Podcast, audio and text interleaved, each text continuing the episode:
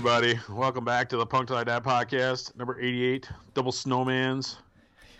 I'm one of your hosts, Tom Trauma, of course. And speaking of snowman, hi Yes. Neil, how you doing? Uh, yeah, it's been a it's been a snowy day. Let's let's put it that way. It's uh, how about you? Did you guys get hit? A little bit. It's funny, you know, in our old man punk group, somebody said all old punks want to talk about is punk rock and and the weather, or the weather. And I'm like, well, why can't it be both?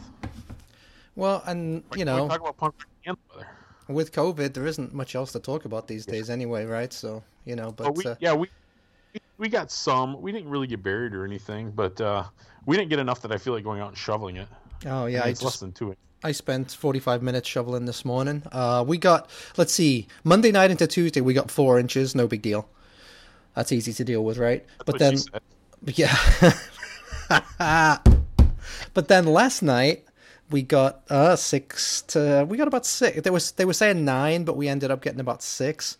But you know, on top of the stuff that was already on the ground, it was uh my car is pretty much snowed in, so I was out shoveling for about forty five minutes this morning. Are you guys like odd? You guys like odd? Because you park on the street. Is that like odd even parking there? Like one day at the park on one side, one day at the park on the others for the plows, or they just plow you right in? It is. Uh, they plow you right in anyway. But uh, they do it mainly Nice. for the they do it mainly for the parking, I believe, so they can clear out one side of the street, so one side of the street Well, yeah, is no, clear that's why they do it. But I can't Yeah. imagine if there's not enough spots. What do you do? You know? Right.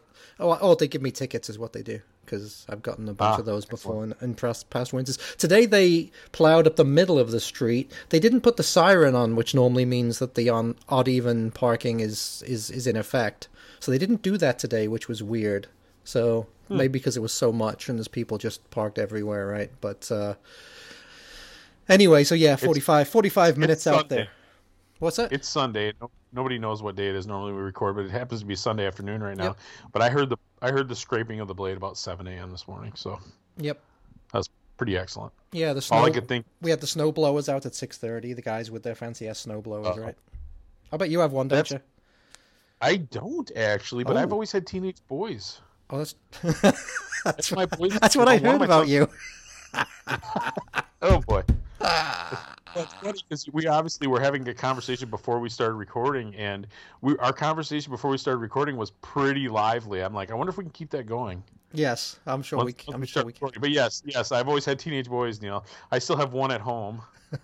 um, so you know, I was like, I grew up in a house where like dad made us do slave labor, so I sort of continued that process of making my boys do my slave labor for me. But yeah, it won't be long now, and I will buy myself a nice big old snowblower. And Well, I'll you- have a big driveway. Well, you have a plow though, right? Don't you do the plowing for the for your work and stuff? Well, it's funny because I was I heard I say I heard the blade at 7 a.m. That's me for the next two weeks. So the next couple of episodes, at least, probably are just going to be just the two of us, buddy, getting closer all the time. And that's because you're So- on call, right? So you can't we can't book a guest or anything. So I probably will be doing a lot of plowing. Which, if we're being honest, it's all overtime. It's not the hardest work. I mean, by the time you're done, you're just you're practically like sitting there in your shirt sleeves because the truck gets so hot. You know, you're just. But it's it's a little tedious, and on those days where the snow just keeps coming and coming and coming, it's just like uh, I don't know, feels sort of pointless. But you know, time and a half. What are you gonna do? Yeah, it was. I mean, I, okay, so I I shoveled this morning, and then of course there was some dickheads.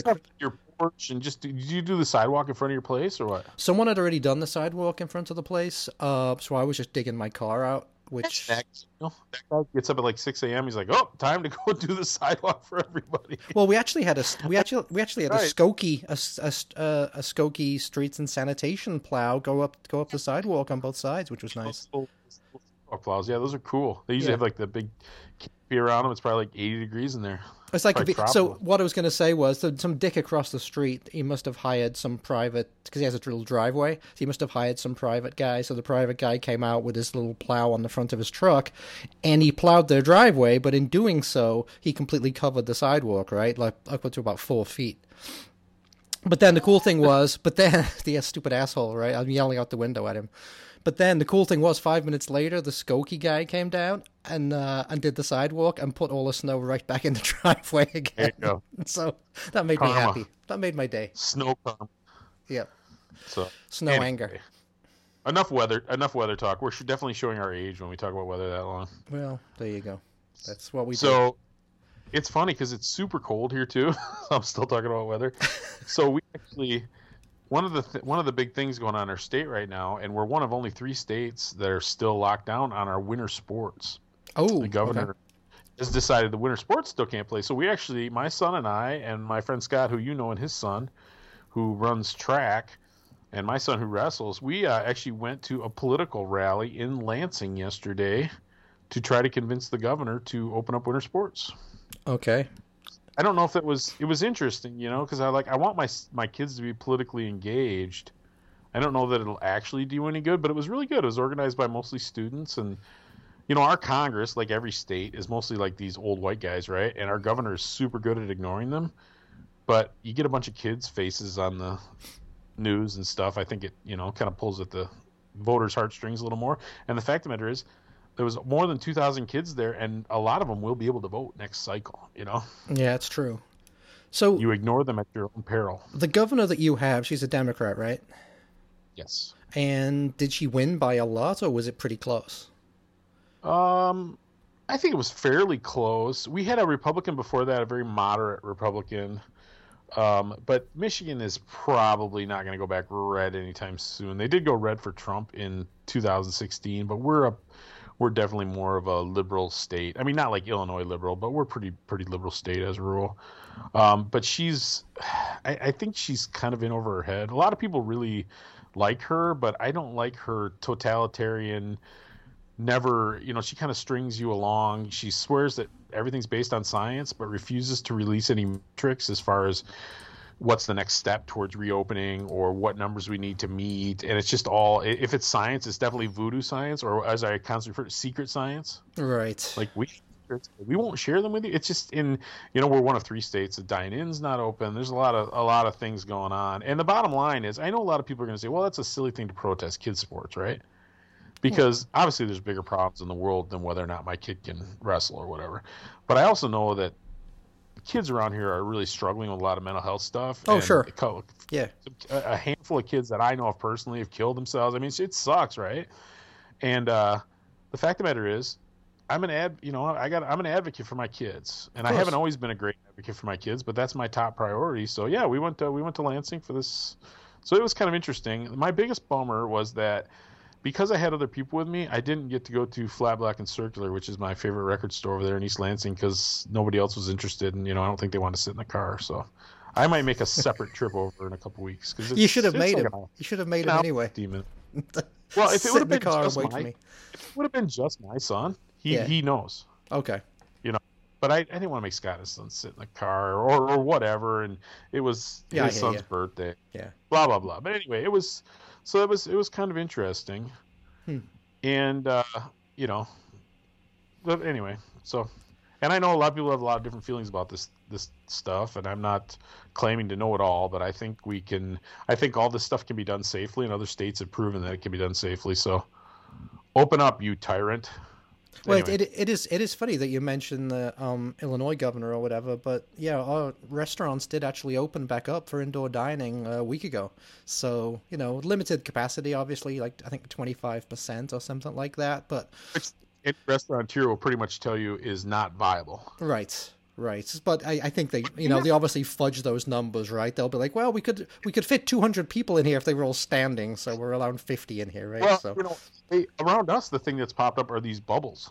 Have you seen these these little igloo things? it makes absolutely no sense, does it? Because I mean, there's no airflow in there, right? That has to be more dangerous than meeting in somebody's garage or something. right, I mean, right, It's crazy. yep. It, it, and I haven't actually eaten in one. Not that I would be opposed to it under the right circumstances, but they're always booked up, and it's like some of them here you actually have to pay for the bubble itself, and then your food and all that on top of it. I'm like, oh man. Yeah. So anyway, re- restaurants are going to reopen tomorrow, Monday, the first of February. Oh, that's good. It'll probably be two weeks later by the time you guys hear this. It'll probably be shut down again.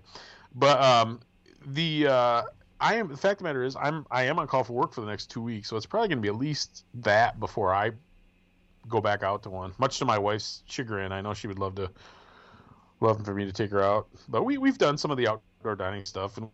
We've done not not the bubble, but we actually went to this brewery where they had these heaters up all over the place, and you know after like an hour and a half, your feet get really cold and you want to go home. But it was cool. Play cards with some friends and stuff. So Playing cards Anyway, with gloves so- on. That must have been fun.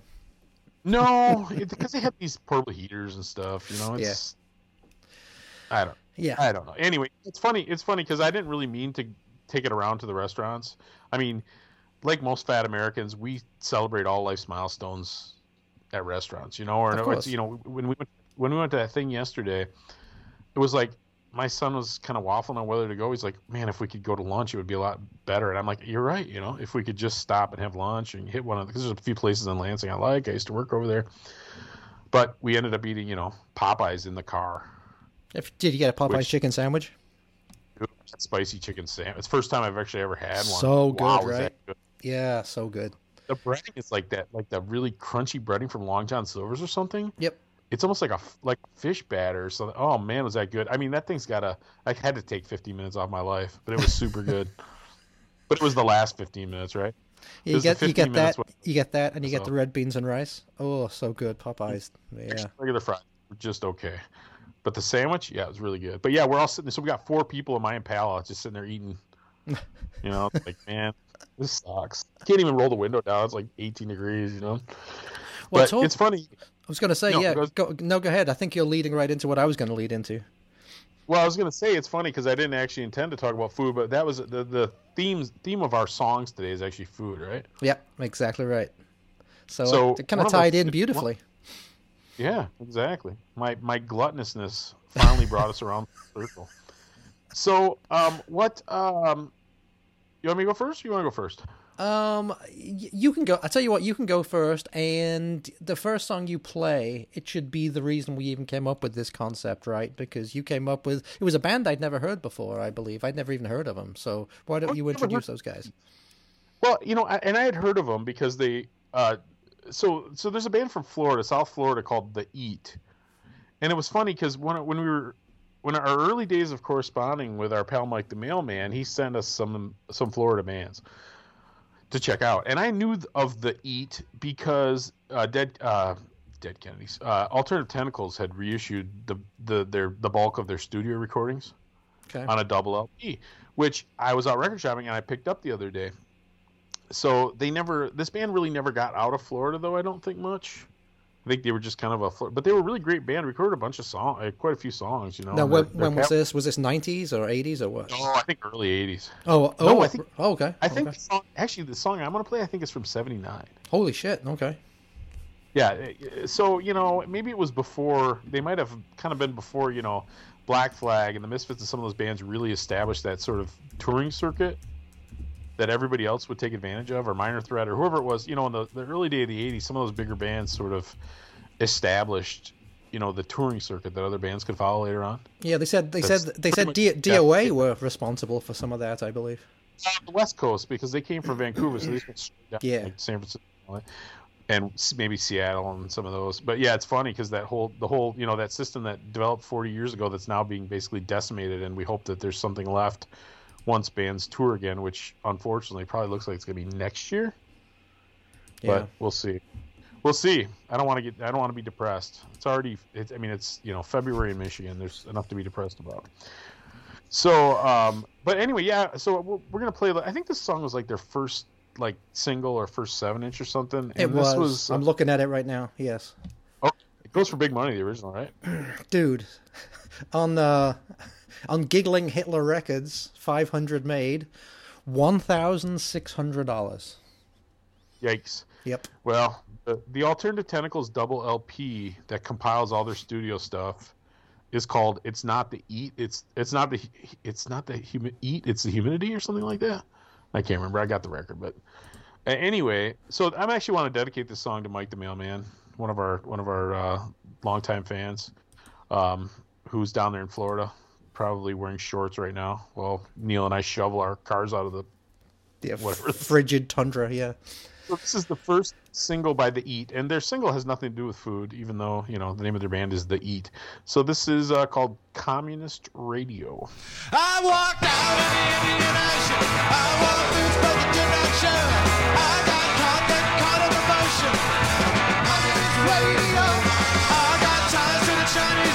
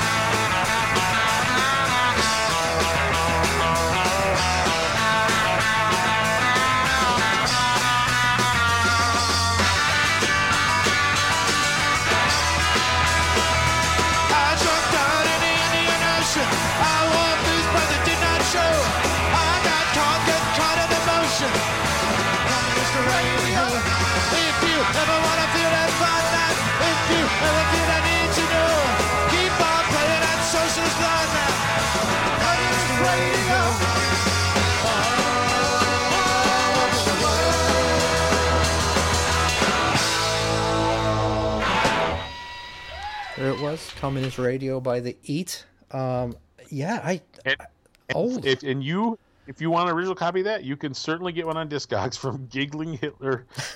Giggling Hitler Records. Yes, yes.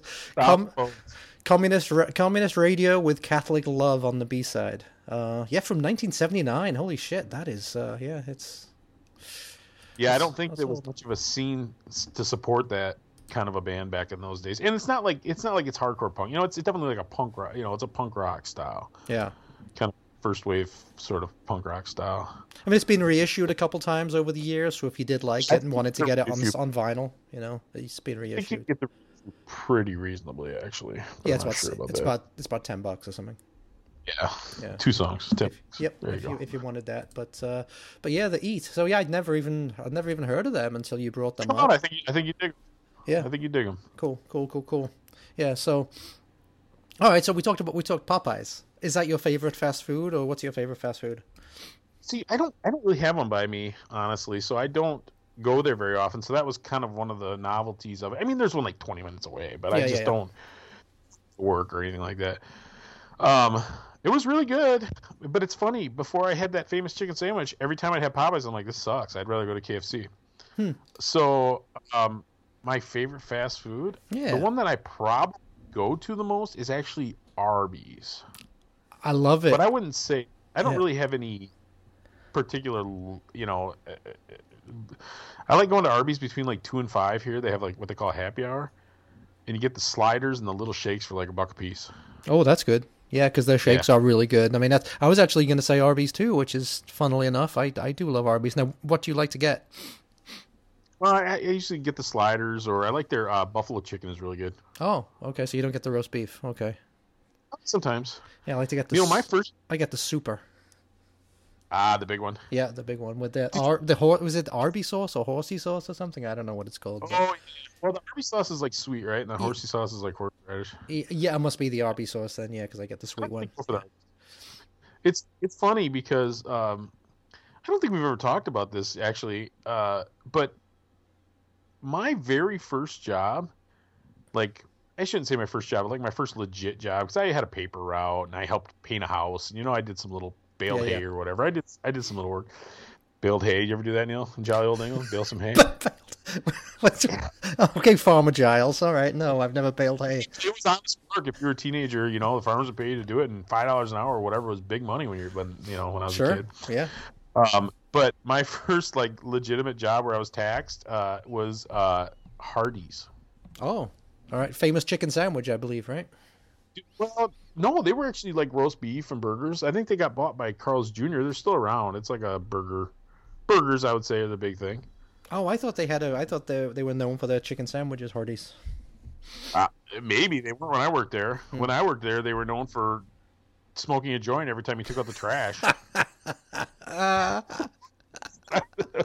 So was, okay, so okay, so let me let me picture it, Tom. So was was there was the back in the back in the day when you had long hair or something? Oh, definitely. And, and and I never had a lot like. Uh, I, I I mean I was a teenager. I, I had zits. Don't get me wrong, but I never had a lot of like complexion issues. Like I never had a real, you know, I never had it bad. Like some of these guys were just like, oh, the poor bastards. Like one Yeah, side of his yeah, yeah. face is all right. Yeah. But man, working over there, you get the zits. But yeah, I had long hair and and so I couldn't work the cash register. Fucking Spicoli over here. Well, they wouldn't let the long hair guy work the cash register. You know, Oh. this was hmm. this was late '80s. I guess it was still too, you know, whatever. I couldn't work the cash register, so I always worked in the back, and you know, it was okay. I'd make myself like triple burgers and yeah. you know like but we had one of those roast beef slicers like like arby's has that was Oh. one of the things actually was was roast beef i don't know if they have that anymore like i said it's all different now the one i worked for went out of business and they all moved out of the area we actually don't have any hardee's on my side of the state anymore even though i think there's some on the other side but yeah that was my first that was my first job man it was pretty terrible as a rule but it was mostly like high school kids that worked there. You know, we had fun. Like I said, one of my managers was a total stoner. Um, and it was like also, you know, like one day a week, two days a week, I'd close Mhm. during the week. So I'd be at work till like two o'clock in the morning before I went to high school, you know? And the manager was a stoner. We just, this was back when you still had those little like uh, tinfoil ashtray things. Yeah. Remember that when you could actually smoke at McDonald's and stuff? Yep. so Sure we just sit there at the counter and just poof down a hooter, you know, or whatever, or we go to take out the trash and just smoke a doob. Poof down a hooker. All right. Uh, so did did you ever work the deep fat fryer? Do you have to do that? Oh yeah, I did all this stuff. Yeah. If you come home smelling good, don't you? Because I I worked restaurant work for One shirt and one pair of pants. yeah. It's pretty wild. But you know, it was it wasn't like I said, it wasn't it wasn't a horrible first job. I did it when I was 16. I didn't make it till my 17th birthday, you know, and I just it was fine. It was you know it was what it was. I worked I worked restaurant work because when I first came back from England, when I first came back to the states from England in '85, I worked restaurants from '85 through '89. Uh, worked at one restaurant down in Champaign called Coslow's, and um, started off in the kitchen. Uh, then I would work up front at the register and stuff. And eventually I became like the prep cook, so I was the guy in the back slicing the meat and doing all that kind of shit. So slicing the cheese, making the sauces, all that kind of stuff. So yeah, it was. It, it could be hard work because you'd be standing on your feet for eight hours, right? So that could be kind It's of physically, work, yeah. But the nice thing about it was you never take it home with you, apart from the smell. you, Yeah, you don't yeah. go home worried about it, you know. Right. Yeah. Well, it, yeah. I was going to say the wor- the worst one the worst ones for us were um because you know it was a college campus, so you know it, it was e- easy in the summer and in the winter holidays obviously, and there's no students, right? Were you open till like four in the morning for the drunks? Um, we'd be open till about one in the morning, I think. Uh, but uh, well, again, remember college campus. There was plenty of other bars for people to drink at. Ours was like a. It wasn't a high end restaurant by any means, but it was. It wasn't a, really just a bar either. Um, but during the during the uh, football season when we had the college home games, that was a nightmare because you get all those assholes coming in from out of town, lining up at like nine in the morning. It was. Uh, always hated those days. So. So that's uh, you know the irony of the situation. There's a couple couple things about this. Uh, a couple directions I could go with this. One is that you don't cook now at all, right? No, I don't. I hate it. Which I mean, that's you know whatever. It's fine. You you whatever you want. But it's I find it ironic that you were Yes. literally like a guy who used to be able to cook like a giant batch of something, and now you can't even whip up something for yourself. But that's, all right. That's that's true. I, I I've just got no interest in it. It's it's funny. But people who people who haven't worked in those type of jobs, Mhm. I don't think they realize how hard those people work. You know, it's like everybody's like, "Oh, people who work at McDonald's shouldn't make any money." Bull, man. Their job's probably harder than yours. If you work at a busy restaurant, you're busting your butt. You have to do several things at once. It's, Yep. you know, don't underestimate these people. They deserve a fair wage. I mean, I don't think they need to make a hundred grand a year for flipping burgers or something stupid like that. I'm not, you know, I'm not that deluded. But the fact of the matter is, they deserve a fair wage. It's not a not an easy job. It's not. It's not. And the and the people that are lazy, they get weeded out real fast in a job. At least if it's a decent much. place. Yeah, they get. Well, it depends. Depends how big they are too. But you know, it's so my daughter. Talk about you know. So my daughter's in college. My daughter Alex. You met you met Alex. Yeah, yeah. she's she's. You know, when I used to write a lot more reviews, like she started going to shows with me when she was a teenager and stuff. And I know you you did the same thing with your daughter, but you know I'd write her into my reviews and stuff. So Alex is kind of she's kind of known amongst my punk punk news followers. Well, she's actually been on the uh, show the one time when we did it from your Yeah, your that's right. kitchen. She's making a sandwich. Yeah, she was. but she, you know, she was looking for a job in high school, and she couldn't really get her first choice. She wanted to get like a library job or something. She's a huge, huge reader, huge English nerd, and uh, she ended up going to work at McDonald's, and then she ended up following somebody, uh, a manager. I think she had a crush on to to Wendy's. And she is going to have her 20th birthday here, and she has moved up the rank at Wendy's so fast that they want to give her her own store. Holy shit, she's- dude! But by the time she's 20 years old, she's going getting her own store. The starting wage is like 55 grand or something. Wow. She's freaking in college. She's never going to be able. To, how's she going to take her college job? Like, like she'd be lucky if she get that good of a job after college. You know. no, that's true, man. That's amazing. Anyway, so but but but I guess my point my point of all this, other than you know bragging about how amazing my daughter is, because I think she would do amazing anywhere. Honestly, I don't think it's just a fast food thing. But the truth of the matter is, and she can't drop out of college or I'll murder her. but um, it's still you know if you get into a situation like that, you if you work hard, you will work your way up. Hmm And if you're smart and you work hard, I mean, it's you know, I hate to say it, but the American dream is still alive if you're willing to bust your ass. And her, you know, modest middle class background did nothing for her. You know, it wasn't a, wasn't like you know, I called my senator and said, hey, can you uh, help my daughter work her way up faster? You know, Yeah. be smart, work hard, good things happen. Uh, Wendy's is good too. I like Wendy's. Wendy's food It's is alright. yeah, it's decent. Yeah, the, I like the uh, the frosty. That's a that's a good Yeah, one. like frost, Yeah. man. Oh, it's in the summer, and uh, they have a spicy chicken sandwich that's pretty respectable. I think everyone's doing spicy chicken now. The Popeyes one was so so popular. I think everybody's doing Dude, it I'm, now. I'm a spice fiend. I love everything spicy. You like the it- Spice it- Girls, I believe, don't you? Yeah, especially. Let me tell you what I want. What I really, really want. You know, the the, the funniest thing. My my wife's a pretty good cook, right? And she really will put a lot of effort into meal prep and all that. And she she'll make something, and I know she just the look on her face when I take my dinner that looks really good, take a bite, and I go, oh, that's really good, and then I like fork like fifty jalapenos on top of it. Yeah, it's the same for except same for me. Except normally it's ketchup. I'll cover anything in ketchup, pretty much. That's my English. English. So you're supposed to put gravy on your French fries. What the heck? English, English. No, I just put ketchup on French fries. Thanks. No, There when I go. first moved to the states and I became a fat bastard for about a year, I was uh, eating may- eating French fries with mayonnaise, and Ugh. yeah, but I got an ulcer. I got an ulcer, and then I lost all that weight. But uh, yeah, for a while there, that was amazing. Is that when you started running? Well, yeah, it was, the, and that was when I was skating every night of the week. But that was actually another th- part of working at the restaurant, right? Because we'd get paid. The pay wasn't great, but they'd also give you fifty cents an hour in food chits, which you could use at the restaurant, right? So Wow. Yeah, and then and then so then all my friends would be working there too, so they'd give you like a discount or they'd do whatever. So we'd get off our shift and then we'd just spend the night there getting drunk because we had a full bar and stuff as well. So you use boots and boots. Oh man. yeah, we never left the place. stuff. Except when we were done, we'd go out loaded and skateboard around for like three hours. So it was There you go. those were the days, Yeah, man.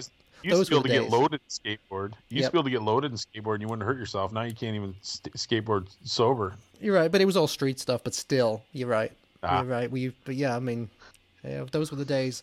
No worries at all, right? No worries about anything except for You know what's funny? We're we're gonna play food themed music. I never intended to talk so much about food. well, so you never know. You never know, right? Exactly. What, what, why don't you play us a song? You know? Why don't you play us a song that is somehow thin, thinly related or fatly related to food? Okay, um, because we've been talking about junk food, I am gonna play. So this is a song off the little-known X-Ray Spex second album, which, to tell the truth, uh, it's from like '95. Um, because it wasn't wasn't really X-Ray Spex. It was it was uh, Poly Styrene and the original sax player Lora Logic, and I think maybe the original bass player, but then a bunch of other people too. So it didn't really sound like the uh, original X-Ray Spex that didn't have that anger. Um, I think Poly Styrene by this point was like a Buddhist or something, I believe. But uh, anyway, um, the second album was Inner called, peace. What's I hate that? that when inner peace. I hate Yeah. it when inner peace ruins a good angry punk band. That's right. exactly right. Exactly right. So the album is called Conscious Consumer. Um, I think it was like 95. And this song is called Junk Food Junkie. Johnny's got an addiction.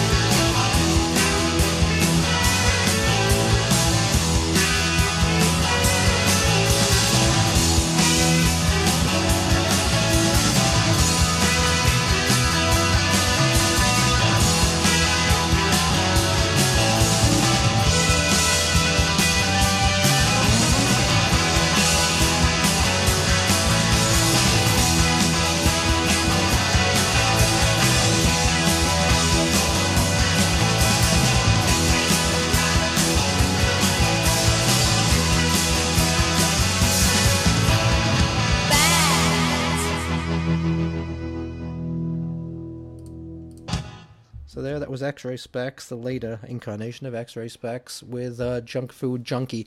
The um the sax you'll recognize, of course, but even her voice sounds a little bit different because you know she's it was 15 years later on or something. So I Well, guess that's to be expected. it- I was gonna say because the the original X-Ray Spex album was the Germfree Ad- Adolescents. What seventy eight? 78, yeah, 78 exactly. So yes, like eighteen years later. I mean, that's not as bit, I mean, not as long as our last guest, where the band took what 30, 20, 30 years. 37 years Yeah. or something like that. Thirty-seven years between albums. Um, but um, okay, I want to do. I want to talk one more one more food related thing since we both uh we we had this conversation. We, it was we had a kind of an online conversation. I, actually, I don't know if I joined in with the online conversation, but I think you did. We had Ricky Rad on not that long ago. we did. Good old And Ricky. Detroiters are very proud of of our Detroit style pizza, which I think is really very good. I don't. I I think at the end of the day, I still prefer Chicago style pizza, but they're both very good, both in their own way. You uh you a Chicago style? What's your what's your pizza style? I don't am- say New. No, I'm com- I'm complete. I'm completely Chicago style deep dish. I absolutely love it. Have you ever had the Detroit style? I've never even heard of Detroit style, to be honest. Really? Yeah, what is what is what is Detroit style? So there's a big. They so punch you in the face when you order it. Did you? Okay. Have you ever had Jet's pizza? I have not. No. Okay, so it's like this. It's it's a it's a thick crust, and it's got like burnt, like really heavy cheese with like burnt cheese in the corner. It's and it's kind of crunchy. It's delicious. Was it square or something?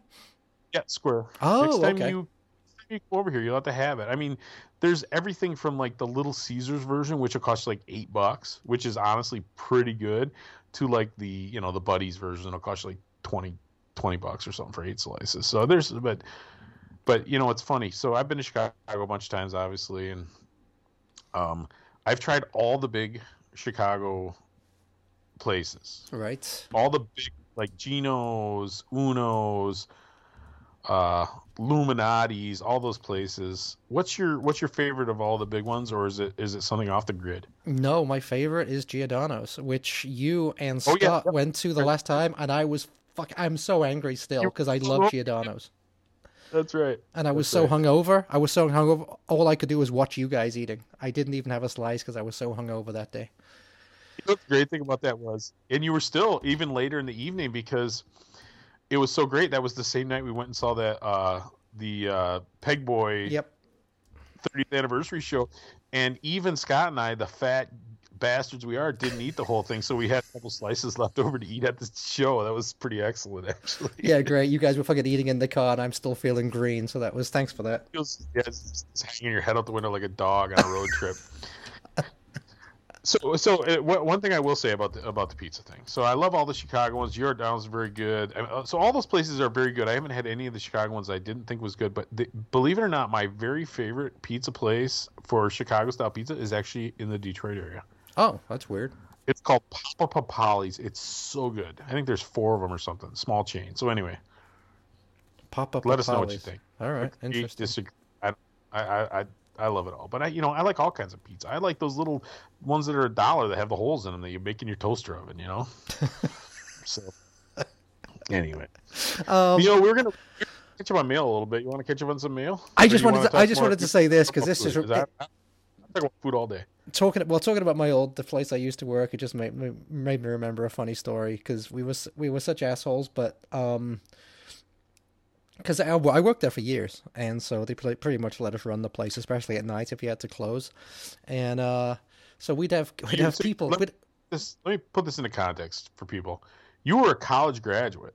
yes, You had a college degree from England. A college degree from England qualifies you to be a fry cook at a American American restaurant. It's like those Russian guys who are like, I was a doctor in Russia, now a janitor at college.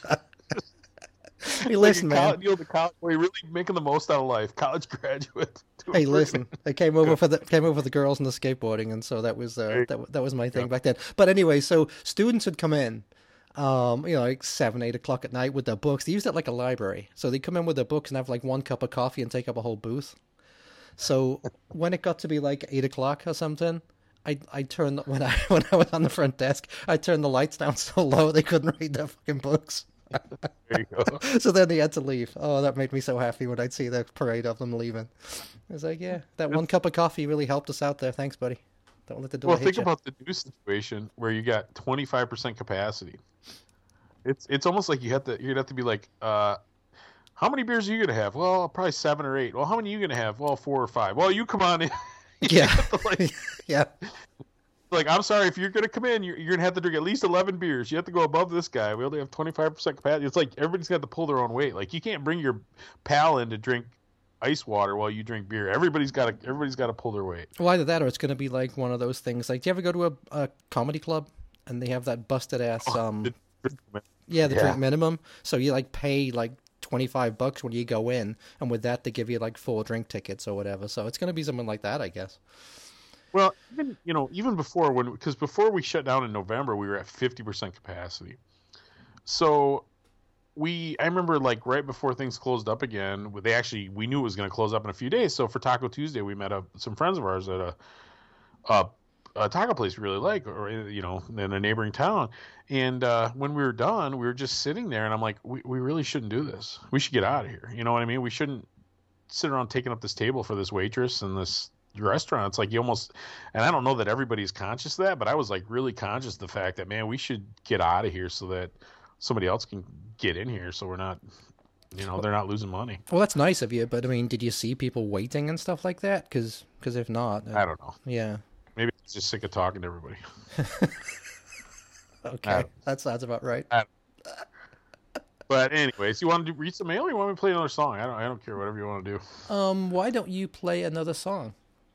All right, I'm actually gonna do a twofer. Two for two for one. So, and the two of them together are like less than a minute ten. So there you go. So one of the great great punk bands that I love, I know you're not as keen on them as I am, but I, I love almost everything this band's done except for like the last couple years. I think they've sort of dropped the ball. Hmm. I think I think Trump ruined a lot of things, and some of them are bands. I think because they've done these god awful songs, you know, mostly direct, directed towards him. And one of them is the Descendents have done a couple that I think are really bad, and Bad Religion's done a couple that I think are really bad. And I generally love those bands. But anyway, one- but they're still one of my favorite bands, and they're great at um, doing songs about food. So we're gonna play a couple of Descendent songs back to back. The first one is very short. It's from Milo Goes to College. It's called "I Love Food," or "Oh, I Like Food." Is that even on Milo Goes to College? I think that was on their first EP, the Fat EP, wasn't it? that the fat sheet? Is that the bonus? fat- See, I always had like the CD that had both those things on. Oh, see, that's why. Yeah, the yeah the CD. co- Yeah, the first. Yeah, uh, that was off the the I Fat was EP. singing, and Milo didn't sing on the. I didn't think Milo sang on that. I don't know, man. I'm really showing my ignorance here, boy. I'm not so much for me being an expert. Well, the only reason I know is because I actually have the I actually have that first EP, um, the original okay. press. Um, I don't know why I've got such a Descendents rarity, but I do. Um, yeah, Descendents. Was that- came out? that's Milo's. Came out early. Came out the Fat EP. Yeah, it came out in '81, right? Okay. Yeah. I don't know who sang. I I don't know who sang on it to tell you the truth. Uh, I don't know if yeah. Oh, Milo did. Milo sang on it. Yeah. Yeah, I thought so. I mean, and, and the first EP, the very first EP, didn't have Milo, right? Uh, that was that a, like a That might be the ride. Is that the Ride the Wild? Is that called Ride the Wild? Yes, That's- it is. sound- It is. You are correct. okay. yes. what- okay. Anyway, I mean, I'm floundering all over the place here now. Anyway, so we're gonna do "I Like Food." So I guess that's from the bonus fat EP. And uh, then, so in 2017, they put out a new album called Hypercaffium Spazzinate, which was really good. I don't know if you got a chance to listen to it, but it had some really good songs on it and actually addressed some kind of current issues I think are really. I, I, I think it's a good album, and it's kind of a touchy feely album. It kind of talks about the fact that these guys have all been friends for 40 years or whatever. Anyway, it's it's really good. You should listen to it. But they had a song on that that sort of was like an answer to I Like Food, and it was called No Fat Burger, and it was basically just about how they can't eat the garbage they used to because you know now they're in their 50s. So so this is I Like Food and then F- No Fat Burger by the Descendents, 40 years apart or something. I like food, food tastes good. I like food, food tastes good. Juicy burger, juicy fight. Chili egg and ramen side. Teenage girl with type of two. Got my way or I'll eat too. I like food, food tastes good. I like food, food tastes good. In time back and eating. I like food, food tastes good. I like food, food tastes good.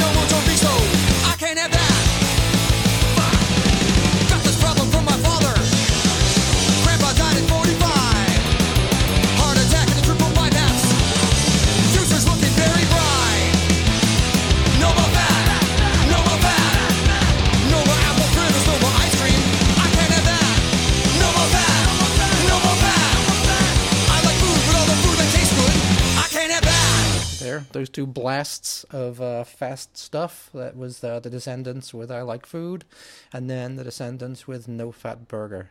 Yeah, I think "I Like Food" was a good fifteen seconds, right? yeah, 17 seconds or something. See, see, the one thing I always loved about Descendents is they had the ability to do those silly, you know, I want to be a bear and, you know, my dad sucks and stuff like that. But then they could do like the, you know, like they could pull off like the three minute, you know, sour grapes or the sort of like love song kind of thing, like the off kilter love song. yeah, yeah, yeah. So, anyway, we're done talking about food. I think we'll get we'll come back to it in a second. But yeah, we got some mail that we want to uh, we want to read. Uh, bleep, bloop, bleep, boo. Okay, guess I better that up. Um, first one was from our good friend Pete from the Fullers. Um, by their album from last year, it was very good.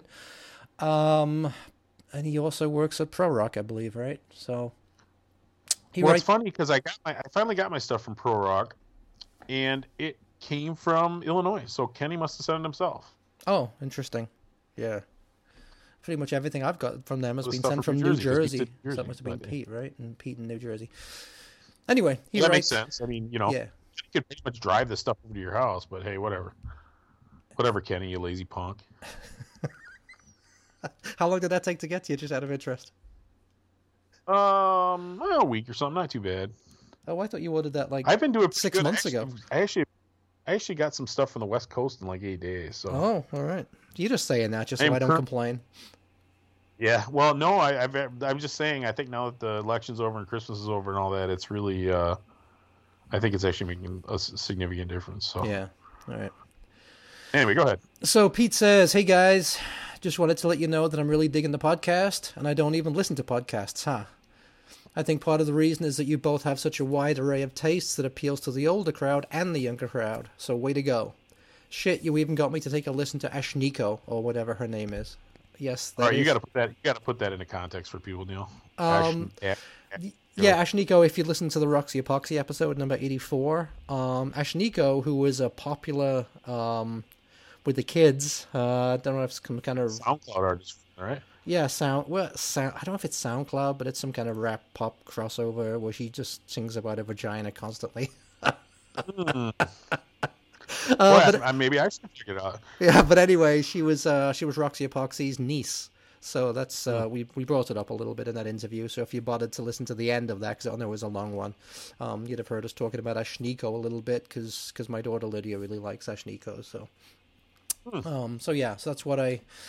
Um, and then he also suggests a couple of people that we should interview. Um, I think it's people that we've I've slagged off the most recent albums. Um, I've got Yeah, absolutely. As a matter of fact, I listened to the list. Literally, we have said that we're bored with each and every one of their music recently, so we don't need to name names necessarily. yeah, but I got no problem doing that. I mean, shit, I'll I'll interview anybody. I, I we don't care, right? We can make anything interesting, I think. But um, I, Maybe, yeah, maybe they'll punch in the nose. uh, That would be interesting to me. yeah, yeah. I think I could probably take at least two of those guys pretty easily. But there we go.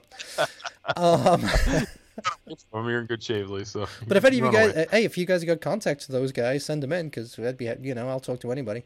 Um, then he says, if you're looking for an artist as a guest, Stefan from Spam, I, I guess S B A M. I think that's a, is that a label in Europe or something? So, that, so, so the pro rock records that we've talked about pretty regularly, they they kind of like like they handle the pro rock does the American releases, and that's spam S B A M. I don't I don't know how that's pronounced. Spam. they do a lot of their European releases. Actually, actually, he explains it here. Hold on. The dude does everything. He does a lot of the artwork for Fat and some other huge bands. Runs his own label and puts on festivals every year. The only issue, he's in Austria, so it's a seven-hour time difference. Uh, so yeah, that would be fine. Like I said, we'll talk to anybody if he's going to be, you know, if he has something to say, we'll we'll listen, right? How does he feel about the controversial Chicago style pizza issue? Yeah, yeah, bastard. What do the Germans think of? Eh, never mind. I'm going to go off on Germans. So We have to talk to him about frankfurters and whatnot, right? Sausages, yes, and, and- on, on World War Two. yeah. And then Pete ends up by saying, "Oh, also my favorite part of the pad- podcast is when I hear beers getting cracked open. Hope you dudes are doing well. Cheers, Pete. Cheers, Pete. Here you go, just for you, buddy. Been waiting to open that one. Yeah, been waiting to open that one for you. So, um, so that was from Pete. Thanks for writing in, Pete. Um, then was one from Carl from the uh, West Coast. Do you want to read that one, Tom? Sure. Neil, I appreciate your comments on skate punk. I'm about the same age as you. Boy, are you sure, Carl? Are you sure you're that old? sure knows what he's saying. Anyway, been skating my whole life. Uh, very limited these days, as falls tend to be much harder to recover from. So I to stick to my snow for board activities. That still seems pretty dangerous, doesn't it? Snowboarding? Yeah. Plus, it means you have to go outside in the snow. Who likes doing Yeah, that? cold outside. Nobody. Hmm. Anyway, during my early punk years, I was pretty much mostly interested in skate punk bands. Used to listen to all those Thrasher compilations, listen to some some of that old stuff. I realized how a lot of it sucked, but back then it didn't matter. If the band skated or was associated with the skate scene, I was into them. That's kind of cool. I liked it when you guys. I like what you guys said about the faction. Man, I love those guys, but looking back, they were pretty awful. By the way, well, this will come. This might come into play later. Yeah. By the way, Steve Caballero played bla- bass on the first EP, but then switched to rhythm guitar by the time they released their first LP. JFA is another band looking back that pretty much sucked, aside from one or two songs. See, I thought they were pretty decent too. Beach Blanket Bong Out. I find them pretty unlistenable. In the early 90s, I saw them play with MDC up here in Seattle, and both bands blew ass. the only thing I remember was standing next to Michael Stipe during the show. Wow. Peter Buck was hanging out in Seattle a lot. So Michael Stipe, for those of you who don't know, uh, that's the singer for REM. Yeah, it was a big deal back in the day. Sure. Yeah, it's funny because now he looks like David Letterman does now. Like he's got, got the bald head, but he's got just a giant beard. Oh, he does. anyway. Uh, he was always like a pretentious twat, when he? Yeah, and P- Peter Buck was hanging in Seattle a lot back in those days, and his wife was one of the owners of the Crocodile Cafe where they played, which I guess is why Stipe was there. Bands that do not hold up from that, are bands that do hold up from that era, in my opinion, are mostly Aggression and RKL. See, you'll be interested in, in uh, episode number eighty-seven then, uh, Carl, because we get into get into quite a bit of Nardcore stuff, and I agree that Aggression holds up pretty well, at least that first album. Um, if you haven't heard, I haven't heard you mention RKL on the show before, but uh, before I don't think, and I was wondering if either of you are familiar with them. I am vaguely familiar with them, but I'm not as familiar with them as I am the other like kind of Nardcore type bands. I should probably check them out. Yeah, RKL. That's huge- Rich Kids on LSD, right? Rich Kids and LSD, yeah. Yeah. I mean, I know them, but I don't know them well. Like, I don't know any of their albums really well. Um, they were huge in the skate punk scene on the West Coast, and for good reason. Still one of my favorite bands to this day. Um. Anyway, anyway, keep up the good work, you two, and keep a little mark in your hearts. See, Suck people it. love it. People love it, Tom. See? I don't know. He, he follows keep a little mark in your hearts with "suck it." I don't know. That kind of I might cancel the other out. I can keep a little mark in your heart. Was for me. Suck it was for you. Maybe. I swear. Oh shoot! I actually deleted an email. I actually deleted an email. You'll you'll have to fix it, Neil. Um, but um, it's funny because I swear one of them. Somebody was saying. Somebody sent us a message or something about who was who was telling you you did a nice job taking the lead on the Roxy Yes. Epoxy, but I can't find it now. Uh, I think that was in. Uh, that was one of the comments on Facebook, I believe. Oh, the okay. Yeah. All right. Yeah, I don't want you, I don't want I don't want you to get too big of a head anyway. Yeah, uh, dude, you are gonna have to find that email because you did just throw it out, and I don't have it because you, Oh. th- you threw it out of the mailbox. Trash. Let's see. and that was the one that we wanted to read because it's from a new guy, from a new listener. Where did it go? Yeah, and they wanted me to send stickers too. How did I how did I do that, Neil? I don't, Tom, I don't, I don't know. It's because you're lying on your bed in the pillow oh, fortress of I got it. solitude. It's back. Okay. You want to read that one or shall I? Well, I'm not seeing it back yet. Okay, I got it. I'll tell you what. Yeah. Hey guy. See, I think you forgot the S, right? I, it sounds very foreign. Hey guy. Yeah. Anyway. Hey guy, how are you doing? I recently picked up. This is from from Joe in Michigan, actually. Um, hey guy, I recently picked up a part-time job working in a tobacco shop. We use Pandora for the store's background music. So when I get there, I turn on the punk station. One day after I do this, a customer walks up to the counter face to face with me, and Orgasm Addict starts on the radio clear as day. Such a catchy tune, though. Yep, great song. Probably the greatest song about jacking off of all time. Don't you think? It's up there, yeah. It's got to be top five, sure. That's your next episode. Oh, oh, we got it. We got it. What a great Is, theme. Yeah. top songs about about choking the chicken.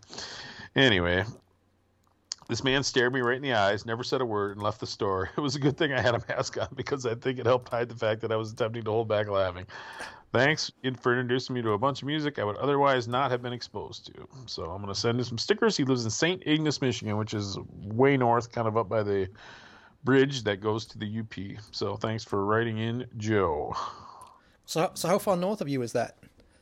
Oh, good three hours. Wow. Yeah. So I was actually looking because I think you had asked on during the Ed the Ed Shred episode. You know, trying to compare the size of England to uh to you know any state in the states, and I'd said Illinois.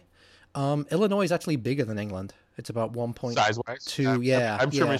Michigan, I bet Michigan is too actually size wise. Oh, Michigan, Michigan. I because I looked it up. Michigan is actually bigger than the entire UK.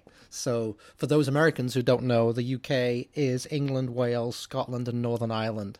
So Michigan is actually bigger than the combination of all four countries. I countries. think to drive from like the state line, like the southern state line of Michigan, to go all the way up through Mm-hmm. the Upper Peninsula is like 14 hours or something Jesus, yeah.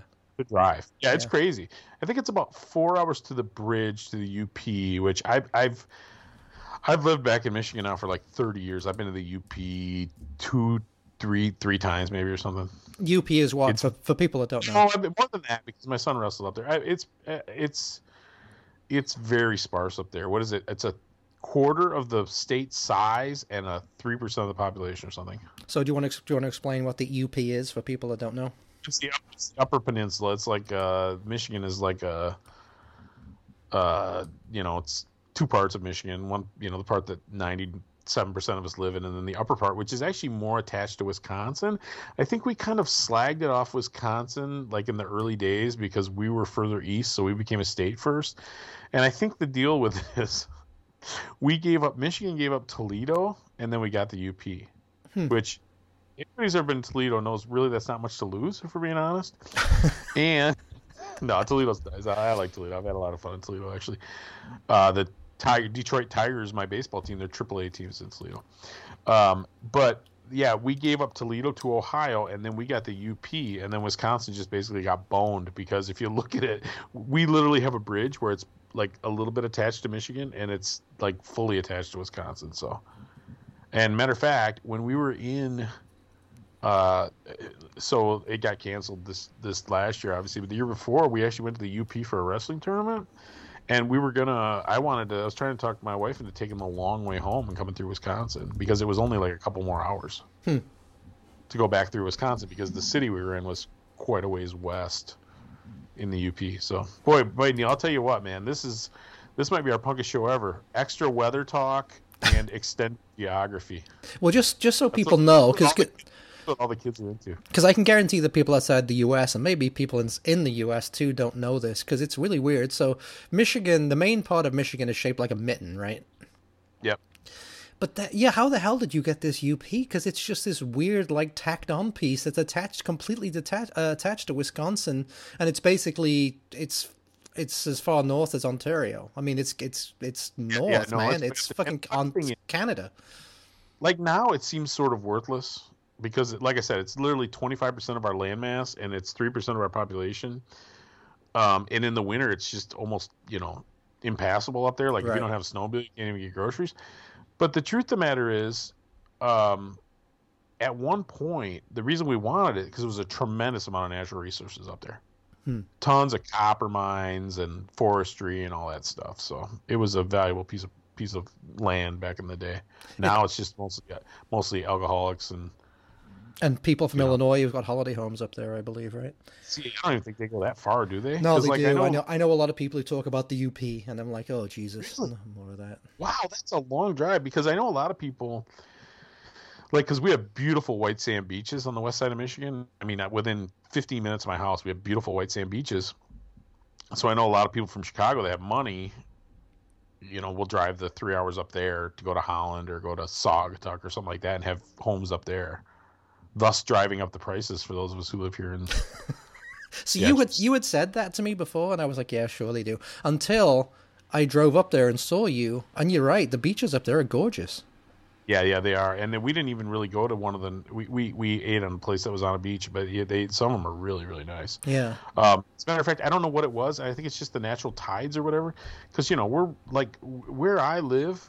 I mean, I could if I could walk across Lake Michigan, Milwaukee is almost straight across. Mhm. Where I grew up in the Milwaukee area, and the beaches there are literally like craggy rock, and they get 80 feet deep after you're 13 feet out in the water yeah. it's like all the sand just kind of came over to the Michigan side and made for some really. We have sand dunes and all kinds of stuff. Even Chicago, you know, they got those like the beaches in Chicago. I mean, it's just. I mean, I suppose it's better than nothing, but they're pretty sad. Damn, listen to you. Well, your beach showing off about your beaches. Damn. Beach snob, yeah. Yeah, I haven't been to one like ten years, but Yeah. when the kids, when my kids were little, uh, you know, we used to go to the beach pretty regu- pretty regularly. My wife worked in a beach town, so we'd go over there maybe meet her for lunch. Like I, I had days off during the week, so I had kind of a weird schedule. We'd go meet her for lunch or something, and then I'd take the kids to the beach. But my kids are old enough to go to the beach by themselves if they want to do that now. So And again, people again people who don't live in the U.S. are probably saying, "Well, how can you have beaches? You, you live on a lake. That's you know a lake that sounds like it's you know small, Lake right? Michigan's, Lake Michigan big. is fucking Great- enormous. I mean, it's yeah, the enormous. Great Lakes are big. Yeah. you can't you know you look out at you if you look out at lake michigan and i told you it was an ocean you wouldn't know the difference I mean, Lake Michigan is probably mean, wider than the Mediterranean is, just to give that and it's some well context. and lake michigan isn't even the biggest one right like lake is lake superior it's the biggest one it's really deep really big or it might be Huron. so- I'm not sure. Yeah. Well, Lake, yeah, you're right. Lake Superior is huge. Yeah, Lake Superior is big. Yeah, yeah, yeah, biggest freshwater biggest freshwater basin you know in the world i think yeah, yeah. So Very- yeah, these are these are big. lakes. So and these are big states. So it's funny. A lot of states are just like squares, but Michigan must have the most interesting shape of any of the states. I'd say. yes we are like a mitten if you look at if you look at the back of your left hand Yep. my i live right underneath your pinky almost to the bottom Yeah. so there you go dox me Yep.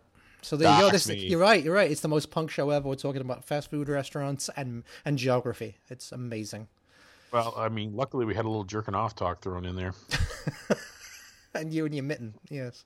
It'd be totally sell, totally sold out. Yeah, exactly. So Detroit is almost in. I didn't realize Detroit must be almost in. Fucking what's on the other side? Can- Borders on Canada. It's uh, That is Canada. Okay. Yeah. Yeah. right river. I mean, you can swim from Detroit to Canada. Okay.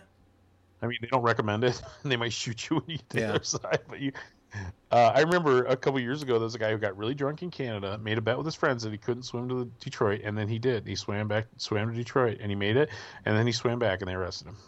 Hmm. So anyway, yeah, it's so there's a bridge, yeah. So so when we were young, wait, once again we digress. But when I when we were young, so the drinking age in Canada was 19, and uh, it was of course 21 here. But there's a town right across from Detroit called Windsor, and it's kind of a dive, if we're being honest. But they're known for having wonderful strip joints Ah. with full nudity and full bar. Because we always had like these weird, like Michigan's got these weird strip joint laws. Like if you have alcohol, it can only be topless, and if you, uh, so yeah, when I was a young man, we occasionally would go across the bridge and go to the Cheetah Leopard Lounge or Cheetahs or one of those places. So Yeah, I can remember when I first came to the states because every state used to have its own um, liquor laws, right? So uh, Illinois was 21, but at the time Wisconsin was 19. So a lot of my friends in college were they weren't 21 yet. So we would drive up to Wisconsin so they could get served. And the funny thing was. Because I only had an English ID, they wouldn't accept it, even though I was 21. So I was the only one in the car who was 21, but I couldn't get served. It was, it was a pain in the ass. I have a I- have a younger brother who's, about four and a half years younger than I am. So you know, I was talking. He played played drums in my bands and stuff when I was younger, and we're still pretty tight. But I remember he had a it was a kid that he knew that looked pretty similar to him, and he got his ID. So my my brother was like. I think he's a 17, 18. He had a pretty good fake ID. I remember like we, I was actually of age, and we'd go like be waiting in line to get into a club, and guy would look at my brother's ID, give it back to him, and he'd look at mine, and he'd be staring at, it, looking back and forth. I'm like, you gotta be kidding me! I like I'm getting more scrutiny. I'm using my real ID, my real Yeah. license. yeah, yeah. Uh, yeah, that was good, good times, man. Good times. I actually had a kid I went to school with who looked very similar to me, and so I gave him my, my license and pretended that. Uh, see, I don't think he was 21. I don't think I was 21 yet, though. I think I was like 18. I don't know why he wanted that, but I and I just went and you know, like he gave me the money to go to Secretary of State and get a new license, and he had my old my old license. So Oh wow. So I was not above. So you broke the law. I was not above. Yeah, Your your the only- governor, your governor is listening to this right now, and she's she's got it in for you. You're, you're Alexa listening. To me. We have one of those. We have one of those bedroom Alexas. She's probably recording us right now. Sorry, I didn't understand that. there she was, Alexa. Make it. Alexa, go to sleep. Yeah, yeah, yeah. um, all right, I'm gonna play. I'm gonna play a song. Uh, getting back to our food theme, um, I'm gonna play a song off that last Chats album. Um, they had a. I can't remember what the album was called. It came out last year, right? That Chats album. Uh, high risk behavior. High risk behavior from uh, yeah, these idiots from Australia's convict kids with mullets. Pretty fun album. Yeah, it's a fun album, but they are kind of one trick ponies, right? But yeah, they do it. They do it very well. Um, so this is a song called Pub Feed. Oh yeah.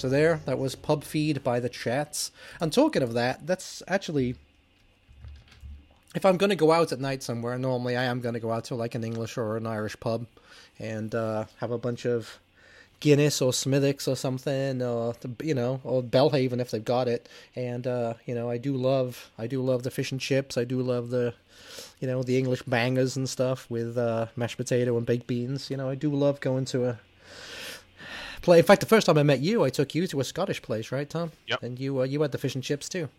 Yeah, it's excellent. Yeah, and as a matter of fact, they're open. They're open for indoor indoor dining as the Duke Nice. of Perth. So Twenty five percent probably because that was not a big place. Either. Of course, it was never super busy when we were there either. no, well, of course we were there at like three o'clock in the afternoon, I think. But Hey, don't judge. Don't judge. So you, you, you, being a British guy, you like your peas mushy or firm? Uh, I can do them either way, even though I do love mushy peas. I do. Oh, Yeah. Have you ever had mushy peas? Nah, I, I- I don't really like peas anyway. Well, it's a different kind of pea. Uh, see, people But I'll eat them if they're, I'll eat them if they're firm. see people think that it's the same kind of pea. It's not. It's a completely different kind of pea that they make mushy peas out of. It's a, like what's called a marrow fat pea, so it's a lot thicker, and uh, and then they mush them up and then throw gravy on it. Oh, so good. Yep. So I never, I never liked peas, right? I mean, my mom always liked peas, and we grew them in the garden. You know, I, had, I growing up in Wisconsin, we had a pretty big garden actually. So we always had like, you know, my mom canned beans, and you know, we did that whole thing. Mm-hmm. Uh, but I never liked peas. She just never liked them. And one day, mom was gone. I don't know why. Uh, but dad was feeding us dinner, and mom made pea soup, and I hate peas, right? And this stuff literally made me gag. And so dad's like, "Well, you got to eat a half bowl of this pea soup." And I swear, I still swear to this day, even though my dad thinks I'm full of crap, that I accidentally knocked it over. so I knocked a half bowl of pea soup. So guess what I got? Got a it. full bowl of pea soup. Yeah, there so you go. I Good dad. Good I on you, still- dad. I still have like a contempt for pea soup. Like I like the like the like the, those little ones that like come in the shells, like they're just fresh. You just like eat them the whole pod and everything. But yeah, I'm not a I'm not can't get away from the food thing today. I'm not. It's just like it looks like vomit to me. It just looks like like The Exorcist. Oh, that tastes so good though, man. You get the pea soup with the bacon in it and stuff. Oh, good, good stuff. Split pea soup. Yeah. and- Split pea soup. Yeah. I just derailed this. I don't even remember what we're talking about now. Well, we just we just played the chat, so we got some Aussie nonsense in there. Um, Yeah. Vegemite. You pro Vegemite? I'm not. I think it sucks. Oh, you've had it? I, Actually, I don't know if I have or not. See, I don't think you have because I think if you had, you'd remember it. Um, see, in England we have Is it re- Marmite. We don't have Vegemite. We have Marmite, and um, it's one of those things that you either love or you hate. Hmm. And I love it. It's uh, super salty. It's uh, what it's made of ye- yeast, I believe, right? And it's uh, thick black paste. but it's Well, great. It's it great on crackers. It's amazing. Love it. Sounds lovely. Yeah, it is. Huh. It is damn good. Hmm. So, Tom, you talked about Yes. flat black and circular before. So, uh, what do you tell us about some of the some of the records that you've bought recently? Let's get this back on a punk rock kind of kind of way. Okay, there's nothing more punk rock than when I go antique with my wife. So let's let's talk about that. Look know, looking we- for Meatloaf albums, I believe, right? Yeah. When we well, I mean, I mean, I, I like the Meatloaf album, but there's really only the one. The rest of them are just just filler. Well, he keeps making the Uh, fucking things, though, doesn't he? Yeah, I think they're like on Bat Out of Hell Part 69 now or something. it's funny. It's funny, Neil. You know, we, you and I were having a private conversation with our pal Jake, who uh, we'll figure out a way to work him into one of these shows at some point. He played drums for a bunch of bands and pretty well traveled as a as a musician.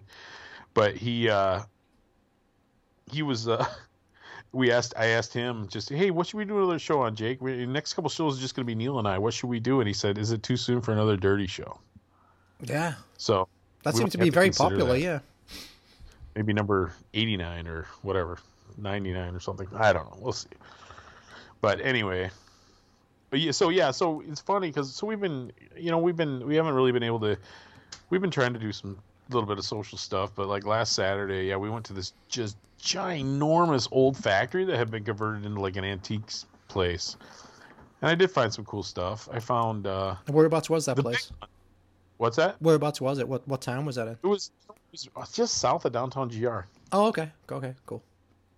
Um, but yeah, I, I actually I I found and then I went to a record store uh, at one point and I bought the I bought that Smogtown album, Ah, Domestic yeah. Violence, Yep. on like Gunmetal Gray or something. So that was real cool. I've actually been doing quite a bit of shopping. It's like that's all I can do. So our, our local my local record store that I usually go to has been open. So my daughter and I went last Sunday. I've been just you know picking up a thing here or there. I picked up that double eat that the eat Mhm. double double P. Um, but the the real cool one I so you know you dig through tons of garbage records to find one thing that's good. That's true. But I'm digging through like all these like Bob Seger records and stuff like that, and I found a copy of the first Ultraman record. Who you said you didn't really know who they were, right? No, I've never heard of them. No, Ultraman. No, heard of Ultravox, but not Ultraman. well, I I assume they stole their name from like the old comic comic book character. Sure, yeah, yeah, yeah. But- yeah, I'm familiar with that. they're from St. Louis. They're real cool. Like I, at this point, I think it's just like the original singer. But they were kind of like one of those late '80s sort of punk hardcore bands. Yeah, from St. Louis. You know what? As a matter of fact, I might have to actually have to call an audible. No, I can't because I already committed to the other song. But I was gonna say I should play it. But you know what? Next time we don't have a theme or I can work one in, I'll play an Ultraman song. They're Okay, real cool. that's cool. But I found an original copy from '88 on blue vinyl. The record is pretty nice. A little bit of noise on it, but Is that I the album good, good. Freezing Inside? Is that that one? Yeah. Yeah. So I actually have to get a cleaner. If I, I, it's time. I've been buying enough of these older records. I'm gonna have to get some kind of a decent cleaning system or something. Yeah. Try to get some of this snap, crackle, and pop. But uh, Rice but yeah, I found Krispies. that. I, I but but yeah, I've been I've been buying a fair amount of stuff. I haven't really been discogging, discogging.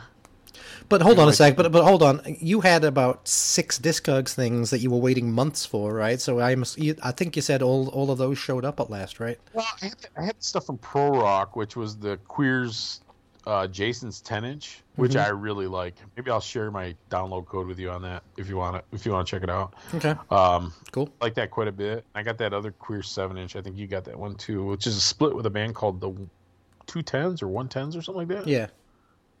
Who I had never heard before actually, but I like their songs a lot. You, have you have you spun that? I haven't. I haven't. That's the one with. Is that the one with what's his name? Uh, the cat on the cover.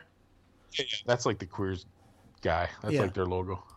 You should check that out though. That I, I think I mean I think you'll like the Queers tracks, but I think you'll like the uh the band on the B side too. They're only a two piece, but they're really cool. I, I really like those songs. Good. I, I think it's right up your alley. So check them out. Give Well, that thing Syl- a spin. That's Sylvester the Take cat, you like isn't five it? minutes. What's that? That's Sylvester the cat, isn't it? Uh, maybe some variation on that, or like that cat. Who's that? That Crumb or whatever that used to do those like dirty comics. Mm-hmm. Yeah, I know the guy you're talking That's about. where this type of stuff. But I actually don't know. That's funny, you know. If we, we when we finally get Joe back on, when they when they does this, when they finally get the split together on failure, if hopefully we get Joe back on, I'll have to ask him about that. I'm not exactly sure. About them I ripping off artwork. Well, it's definitely in the grand tradition, punk tradition of stealing art, you know. Yeah. Um, but it's, but you know, the greatest, the greatest thief of all for art is probably Glenn Danzig. Um, and, and because like that Misfit skull is from an old like 40s serial, you know, the the, the Crimson Ghost skull. Crimson Ghost. Yeah, yeah, yeah. Yep, for sure. So the, the name of the series that it's it's from is the Crimson Ghost. It's actually quite fun. Like at Halloween, I'll put it on when those sound sometimes. It's actually a lot of fun to watch. But it's it's like four hours long. It's like those uh like the serials that they used to show before the movies back in the olden days. They'd have like a ten or fifteen minute clip. But anyway, so he stole that. And The then, old. like, the, hold on, hold on. The olden days. What are we going back to the 1850s? even before your day, Neil. yeah, so I was gonna, I was gonna say when I when I was going to the movies in the 60s, they used to do that. They used to show the, the shorts. What? Really? Yeah. I guess I didn't know that. See, when I went to when I was going to movies when I was a kid, yeah, and they had they'd have the woman come with the ice creams around her neck at uh, in the intermission. They'd have an intermission in the movies, and the woman would come down with like ice creams and drinks and stuff like that, and you'd go up and buy a little ice cream and go back to your seat and From watch the, the. woman, like not from the box office. No, she was a she was a what would you I don't even know what you would call her. Um, I don't know, but that was her job. She had this little tray around her neck, and uh, yeah, she would have chalk ices and drinks and ice creams and stuff. And you'd go down there and get that, and go back and watch the Doctor Who movie or whatever the hell it was you were there watching. Yeah, the good old days. The good old days when people actually went outside and went to movies and such. So I'm trying to think what else I got, Neil. So I got that Ultraman record, and then I got the, um, I got the uh, Smogtown record. I bought. I got some metal, I know, which you don't care about, and I think I even got like some '80s stuff because I've been kind of building on my like '80s collection from like my favorite records when I was like 12 years old. Sure, But some that. of these people, man, it's it, the, the prices are, uh, especially you know, it, it's it's a mix between people who just throw everything in a box. It's like everything in this box a dollar, and you dig through it, you might find a couple things. You're like, wow, that's really great. I'm glad I found this for a dollar. And other people are like want like fourteen dollars for a Night Ranger album or something. You know, Oh, you- you're talking about at the uh, at the the place just, you went at the. just everywhere who sells used records. You know, Yeah. we've talked about this before. The internet's kind of ruined it. Everybody thinks all their stuff's. I mean, just these beat up '70s rec. You know, no, I, hate. To, I, I just wish the person who was actually selling them was on site and be like, nobody's paying fifteen dollars for this beat up Kansas record. You know? Yep. No, it's true, dude. It's true. And and talking about that same thing, I mean, Discogs is a different kind of thing, but it oftentimes it, it it blows my mind. So you'll say like, um, so you'll be looking for like the Ramones uh, Mondo Bizarro, right? Yeah. And- and very they'll- few. Very few American copies But- on vinyl. But you'll see like five people who have it for like a hundred dollars, hundred ten dollars, Yeah. hundred twenty dollars, right? And then there'll be the one guy at the end who will say, "Perfect copy, two thousand dollars." It's like you fucking mental. Are you not looking at what everybody else is charging, and you think someone is going to spend two thousand dollars on yours?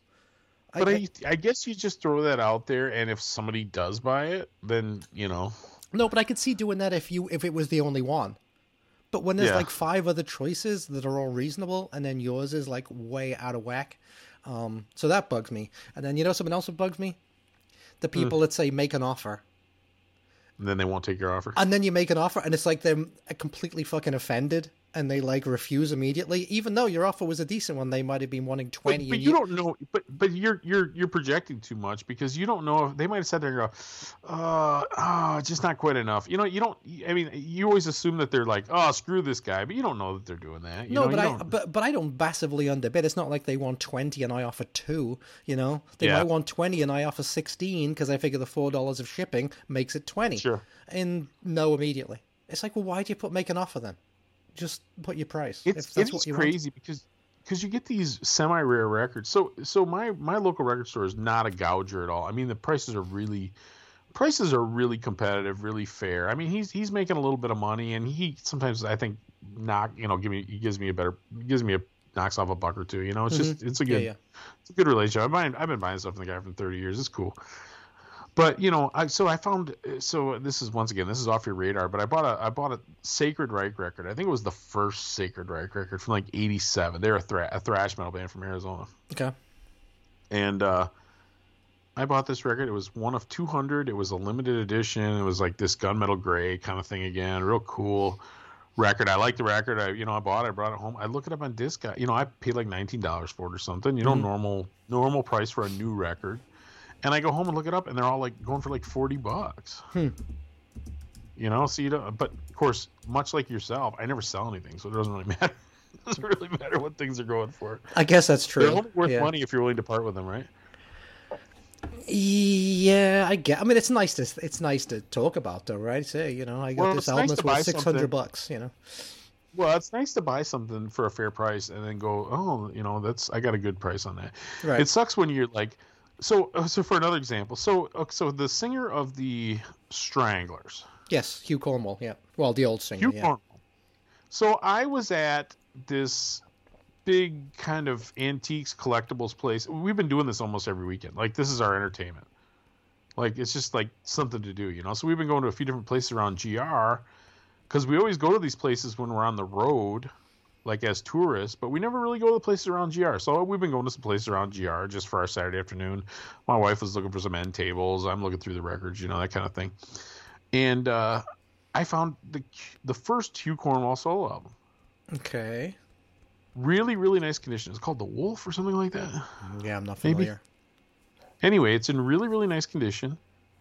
It's a cutout. It's got a slight, slight slit on it. But Yeah. I don't really. I'm okay with that. Yeah, yeah. But it was like three dollars. I'm like, wow. I actually was gonna take a picture and send it to you. I figured, oh, this is right up Neil's alley. You on Discogs, they go for three dollars. you know, it's just not a, just not a desirable. So once in a while, you'll think you really got something, and then you know, like an older record, like an '80s record, '70s record, it's in halfway decent shape. That's something I grew up listening to, Huey Lewis or something like that. I'm I'm more than happy to pay like five five ish dollars for. But I'm not gonna pay like fifteen dollars for some beat up piece of crap '80s record. You know, Yeah. I'm just not doing it. I could buy a new good punk record for 18. You know. So anyway, So rant, what- rant over. when But you- I've been buying a ton of I've been buying a ton of stuff, man, and I did get all that stuff that I ordered before Christmas. I got I got a huge pile of stuff from Rad Girlfriend that I'd ordered when they did their big sale. You know, I just I just have got a huge pile of stuff. Most of it I've already talked about, so I won't necessarily do it again. But I've been record shopping almost every weekend, either at a record store or just you know, hanging out with my wife. So it's been good. It's been I good. love keeping I, us sane. I love Josh, but man, um, he must have done something to upset somebody in the post office. Because how long did that Rad Girlfriend stuff take to get to you?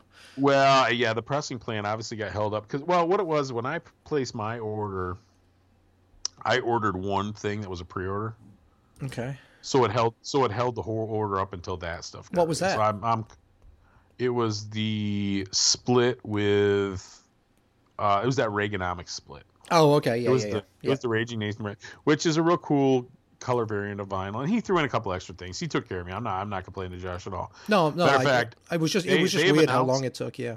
They've announced it now, so they actually, believe it or not, the Raging Nathan's got another full length ready to go, Yeah, I read that. Yeah, and they said it's which is better going than to the be last coming one. really soon. Yeah. So I think we'll try to uh, get Josh back on to talk about that. So Yeah, that'll be cool.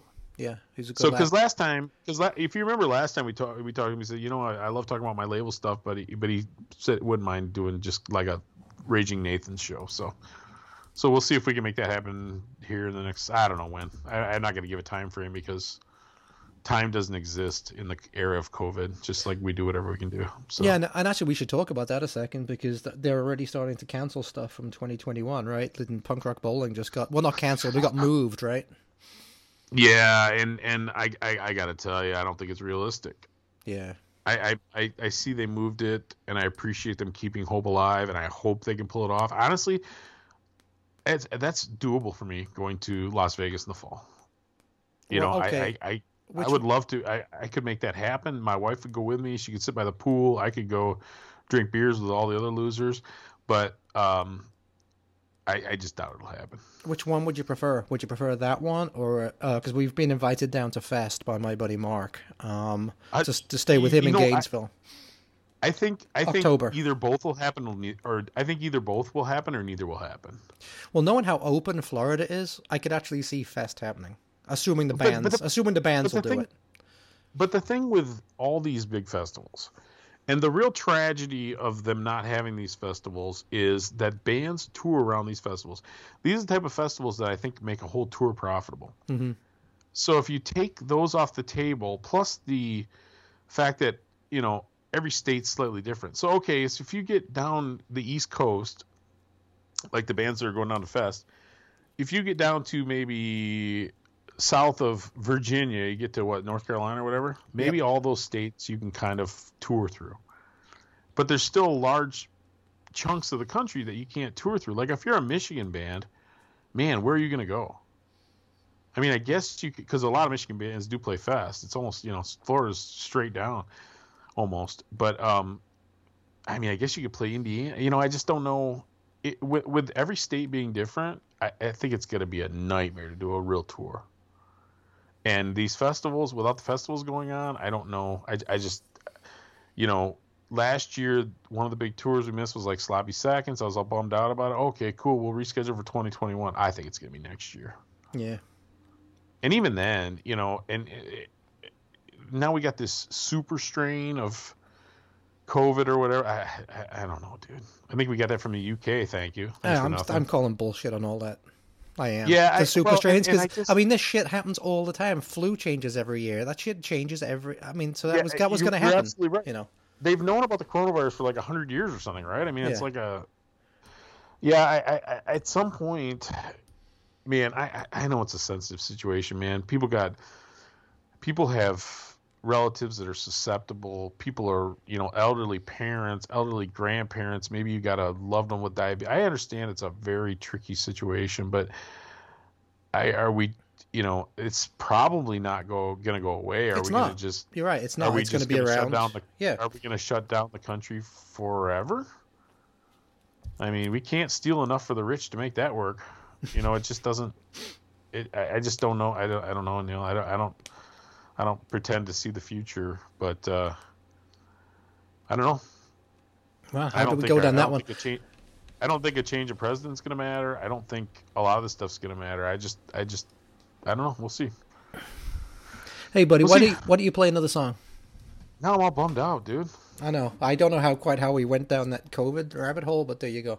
Um, Well, and it's it's just yeah, it's it's uh, yeah. Anyway, oh, because we're talking about the festivals. yeah, yeah, yeah, yeah. So in my in my opinion, I don't think we're going to see any this year. Um, I think I think we'll see Fest. I think Fest will happen. you think so? I hope. I'm wrong. There's a, there's a metal one that our pal Matt goes to every year.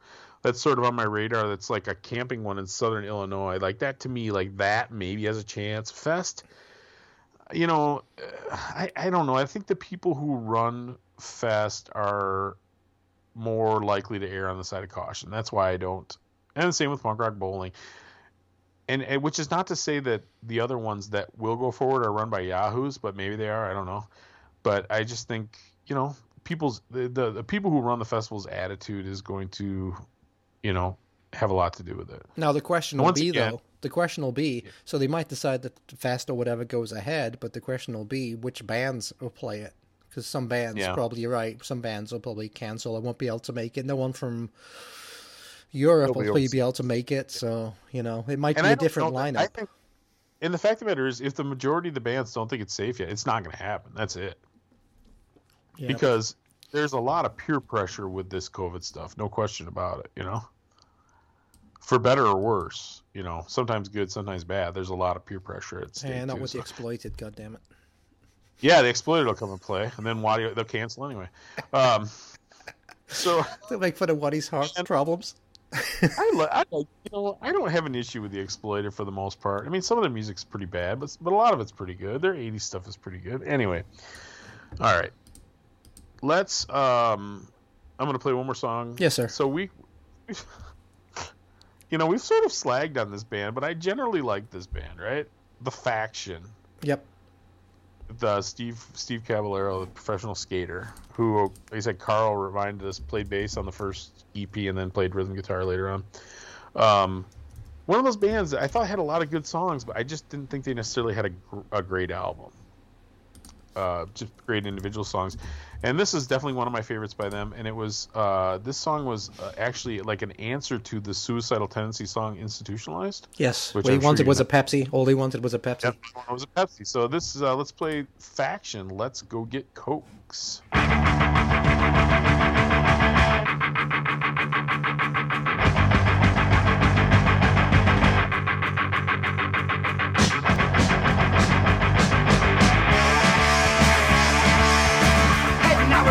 Meet the crew.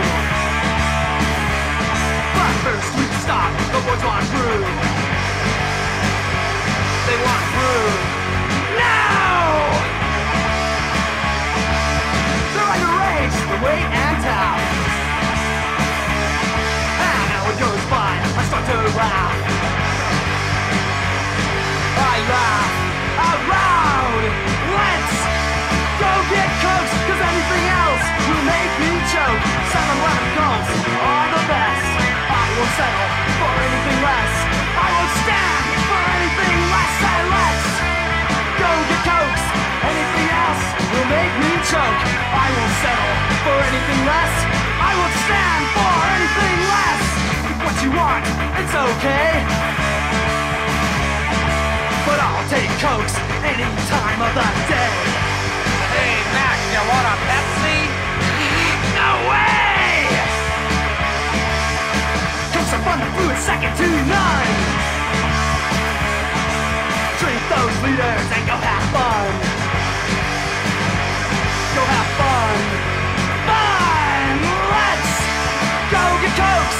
Anything else will make me choke. 7-Eleven cups, they are the best. I won't settle for anything less. I won't stand for anything less. And let's go get cokes. Anything else will make me choke. I won't settle for anything less. I won't stand for anything less. Go!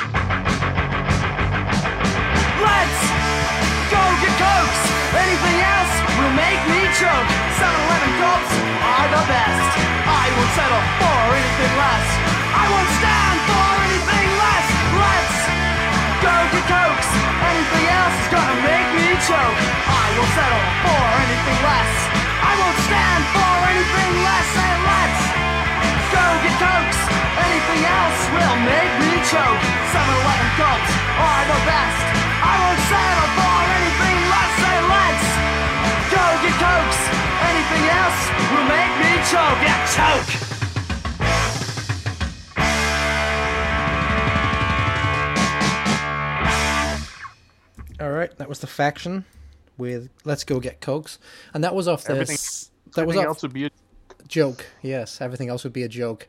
Um, that was off their second release, which was uh, second album called Dark Room. Even though it was more like an EP because it was only like six songs, I believe. Um, I think all the faction studio recordings are available from our pals at Beer City, so go check that out if you Yeah, wanna. if you wanna. getting back to Carl's email earlier, he's c- quite correct. If you were a skater like I was, yeah, I'd say is I was, um, in the mid '80s, any skate band you would feel almost forced that you had to buy it. So when I saw the faction had a single. Um, in the first EP in '83, "Yesterday Is Gone," and then the first album was "No Hidden Messages," and I felt like I had to buy both of those, and I bought both of those in '83, and both of those are actually worth decent money now. Um, the first press of that first album, um, it's like a hundred bucks or something like that. The first album, but uh, the big the big favorite one back then was the song. Um, shit, what the hell was it? Uh, it was an anti BMX song. Skate and Destroy. Skate and Destroy was the was the Oh, yeah. was the big one for the skaters anyway because it was yeah we all hated BMX guys so it was uh yeah Skate and Destroy but Willie wasn't very good. They have a really embarrassing song on it called Why Save the Whales, which is almost Oh, see, I like, see, I don't mind that song actually. I think Oh! that's kind of funny. dude. They have a song on there called Fast Food Diet. We could have done that one. There you go. But anyway, go, let's go get cokes. Yeah. But I love, I love that song. Let's go, get Coke. I think it's a great song. I Yeah, love my their cover of uh, their cover of the Mama and Papa's California Dream is a great song too. My uh, my my buddy Randy that I did skate and annoy with, he was a huge faction fan, and he was also a huge Coke fan. So he used to hate Pepsi and love Coke, which I could never understand because to me they were both pretty much two flavors of the same thing. But you know, And also cocaine. uh, back in the day, right? The original day, yeah. Keep you skating all night. All right. So, Thomas, So- you haven't you haven't asked me what I've bought recently. What have you what have you bought recently, Neil? I've I was actually going to go a totally different direction, but why don't you tell me what you bought? I've been terrible. I have to say this this fucking staying in and with the weather, and it's just been I, bad. I have so- two. Don't let don't let the brevity of my. I really have two. I mean, I I I probably bought like thirty records in the last two months. Yeah. I mean, just um, just insane amounts. I and like I said, we talked about most of them, but yeah, I'm sorry. Go ahead. So if I'm feeling depressed or something at night, I'll go on Discogs and then I'll just buy stuff, right? So it's, it's been bad, but uh, I, you know what? I can rationalize it by I'm not going out to bars twice a week, so you know I might drop a hundred bucks there. So you know if I'm buying some records, big deal, right? So, um, I bought. Let's see the okay. So the you know I love Tiger Army.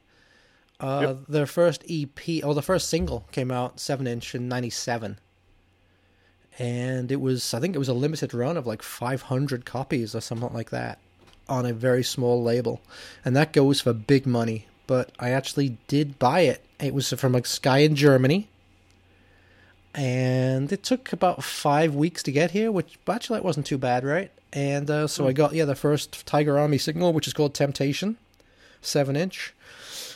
And they also put out a 10 inch a few years later uh, called the Early Years EP on clear vinyl, and I actually bought that too. So I got uh, I got two Tiger Army things. Like like same order at least. So like your eighteen dollars shipping got you two records or no? No, different. So the the, te- the well the 10 inch was from a guy in the states, so that wasn't too bad. Ah, okay. Yeah, yeah, yeah. But yeah, the one from The Germany. beloved the beloved ten inch format. One of my favorites. I, I, you know what? Now. Now that I have room. Oh, that's another thing I got. I got some shel. I got more shelving, so I can actually have my albums out again right now because I had started to have them stacked up because my old shelving was uh, completely full. So that was the thing I got for my birthday, actually. So How many how many ten inches how many ten inches do you have? probably about twenty. Okay. I have about I think I have about a dozen. Yeah. But I've sort of like been fixated on. Like I'm sure I'm gonna add some more. Well, the funny thing is, so I'll probably have, I'll probably have to buy like I'll probably end up buying like a fifty pack of sleeves and I'll bring you ten next time. yeah, back in the day, the ten, the ten, in- the, the ten inch was a big deal back in the day, right in the fifties, right? That was what a lot of stuff came out on ten inch. it's a nice length, honestly, because it's like that. Oh, 10 minutes aside. Yeah. Like I know a lot just- of the early good- Frank Sinatra like- stuff came out in 10 inch. Yeah. Well, you're talking like 78s. Those are all 10 inch. The- Uh-uh. The 78 was big on 10 inch. No, I'm just talking My about regular stuff. Yeah. My turntable won't even play 78. Yeah, you have But- to get a special turntable to play 78, yeah.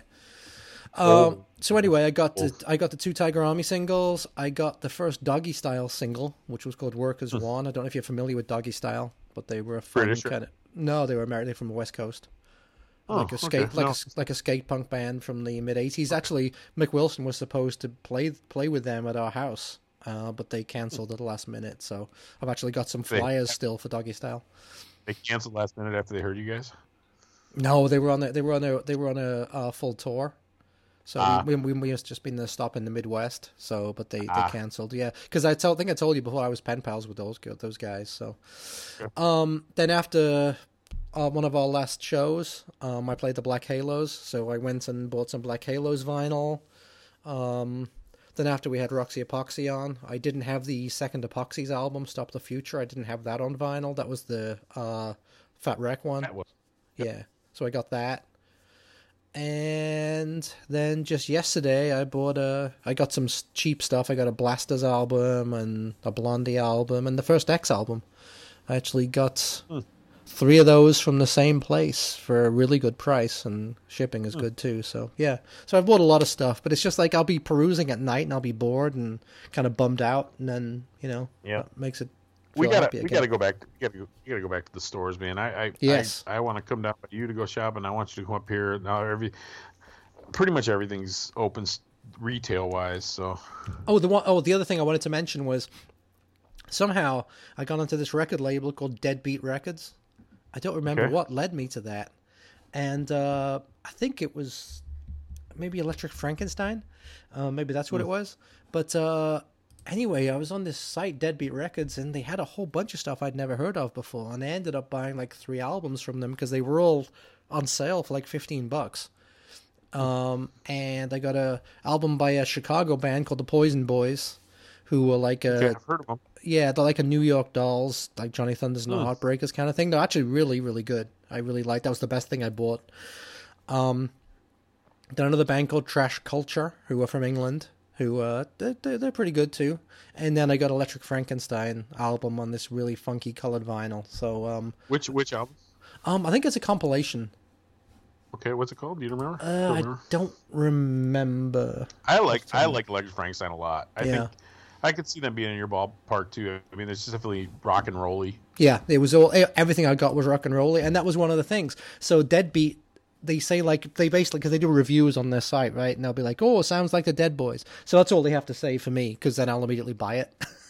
so, so, so I bought I bought That's three cool. albums I'd never by bands I'd never heard of before. Well, Electric Frankenstein I had, but um, stuff I'd never heard before, and uh, I was happy with it, especially the Poison Boys from Chicago. So if they play local, I'm going to be there because they were they're good. Cool. They're really good. Yeah. Cool. So anyway, I'm sorry I I interrupted you. No, no, you're all you're all good. I uh, I don't remember.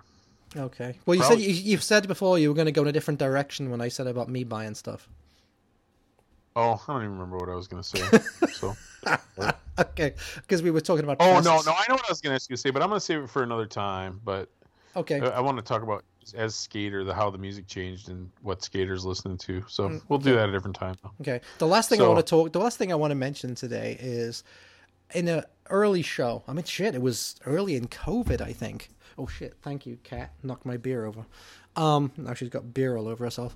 Um, So cat that you you're friends with a guy who knows how to take care of cats, and she better be on her best behavior. yeah, that's true I'll true. take her for a walk Yeah, in the don't woods. knock my beer over, Ivy. Troublemaker. um, so in one of the, I think early on in COVID, right? Didn't we have a show where we talked about uh, like the online streaming thing, where bands were streaming live concerts and stuff? Oh yeah, yeah, yeah. Yeah. So at least back then, I think it was Dropkick We didn't- we didn't know Murphys and a was couple. gonna go- we didn't know this thing was gonna be 11 months or what. Right, right. so, uh, So I think the first one was like the Dropkick Murphys, and there was a couple of other ones we talked about, right? Yeah. But now, how do you feel about this new thing where bands are doing that, but they're also making you buy tickets? Yeah, I, and a lot of them are willing to like. I've I've seen a few of them come through on Punk News where I could potentially watch them for free or whatever. But I, I, it's just not for me still. Well, right, it's I it's, it's not for me, and especially I have to pay for the for the privilege of doing that. I mean, I know the bands are hard up for money. I get that. but- Yes.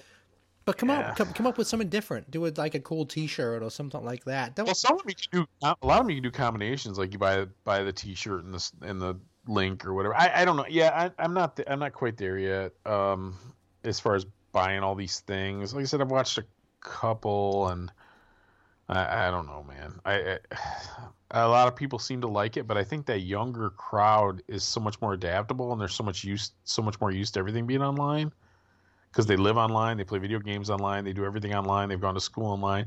But for those of us who are used to touching things and smelling things, it's going to be a real tough adjustment and one that I don't know that I'll ever make. So, have you paid for any of them? Oh fuck no! Um, I tell you, I would what I would much rather do. Yeah, online is fine, but I would much rather go to YouTube and watch a live performance from a, in front of a real crowd because there's plenty of those too out there, right? So, like I put that yeah, epoxies one up on our I put that epoxies one up on our site, and that actually gives you a taste of what it's really like to see them live rather than sterile Actually- playing in front of nobody. I actually last year did a couple of what I called retro live reviews where I went back and wrote about a show that I seen 25 years ago or 30 years ago. The best I could because most of them two of the three I think I did there was actually pretty good video of. Mm-hmm. That's cool. There was like full video of. The other one was you know one of these self shot kind of things, but it was okay, and most of it was available on YouTube, so I could get a pretty good feel for it. And the other one was actually the uh, Ramones Social D gig, which I remember pretty well, but there's no. I could find some footage from that era, but I couldn't find the actual show I was at. The other two I could actually find pretty good footage of the shows I was at. So Yeah, that's cool. some people really seem to enjoy those. They really generate a lot of conversation. Some people were kind of dicks about them. So I, I don't know. I only did those three. I probably would have done more if it wasn't for the trolls. But I was gonna say that I remember some there was some complete dickhead that was like, did he did he did he correct you or was he just upset that you didn't? with the fact that I gave the Michael Graves Misfits show such a good review. I think, but it was really good.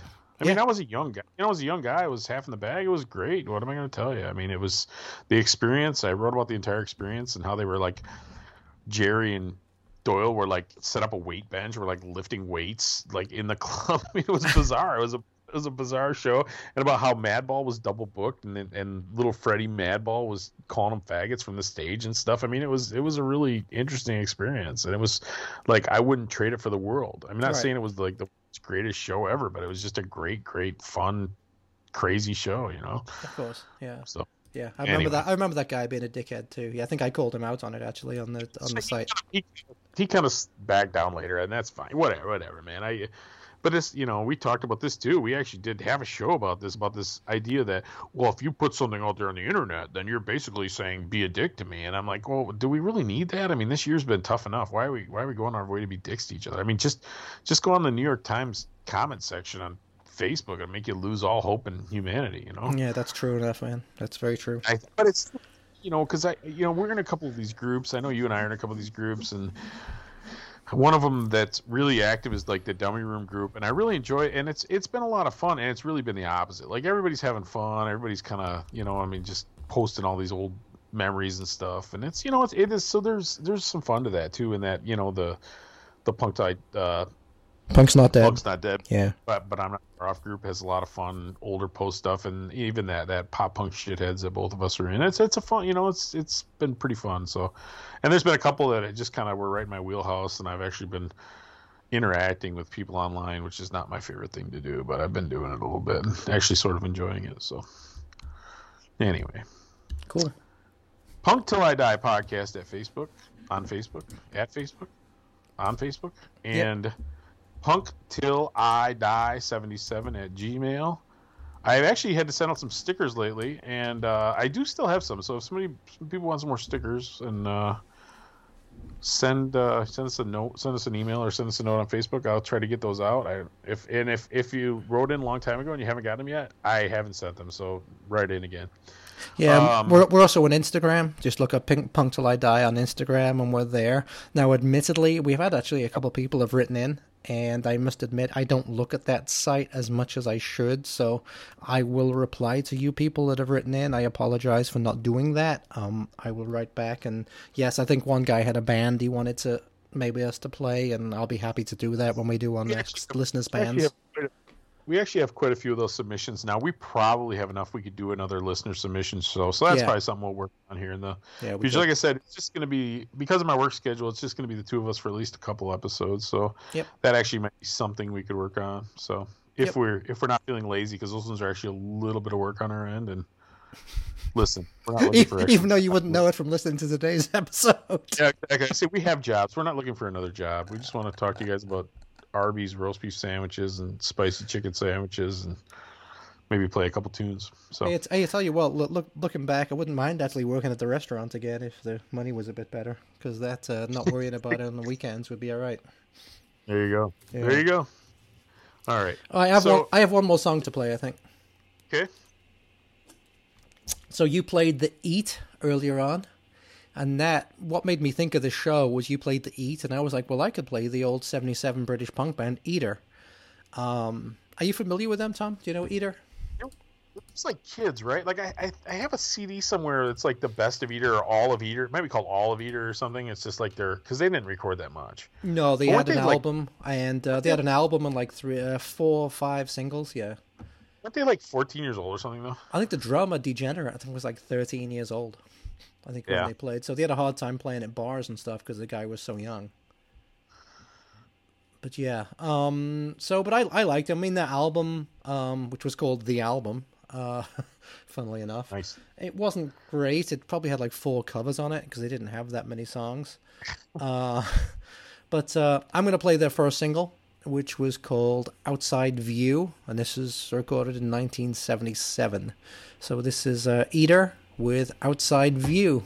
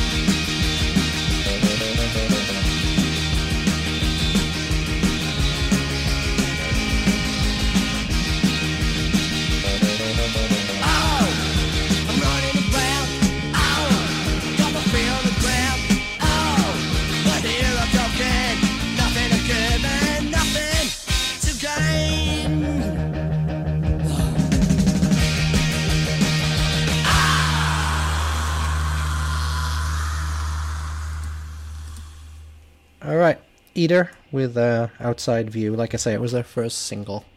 Um, and they, let's see, they had one, two, three, four. I think they had like four or five singles total and one album. And now they've done compilations and stuff. I'm sure, yeah, like you were saying, you you got a compilation or something. So, but yeah, I think one of them wrote a Well, book as well. I think one of them wrote a book, believe it or not. So, All right. Well, listen, it's been fun yeah, so, talking about ow, food and ow. Whatnot. So, yeah. Thanks, thanks everybody for listening, and we'll. uh I'm sure you'll be hearing from us again soon. Yes, we will talk to you all soon, and uh, yeah, stay free. Keep a little mark in your heart. What else have you got to say, Tom? Give us, give us something you can say on the lead out. Nothing. Okay. What did our friend Carl say? Keep a little mark in your heart. Suck it. Suck it. Yeah, there you go. Yeah. Thank you. Fuck you. Bye. bye, everybody. Exactly. Bye.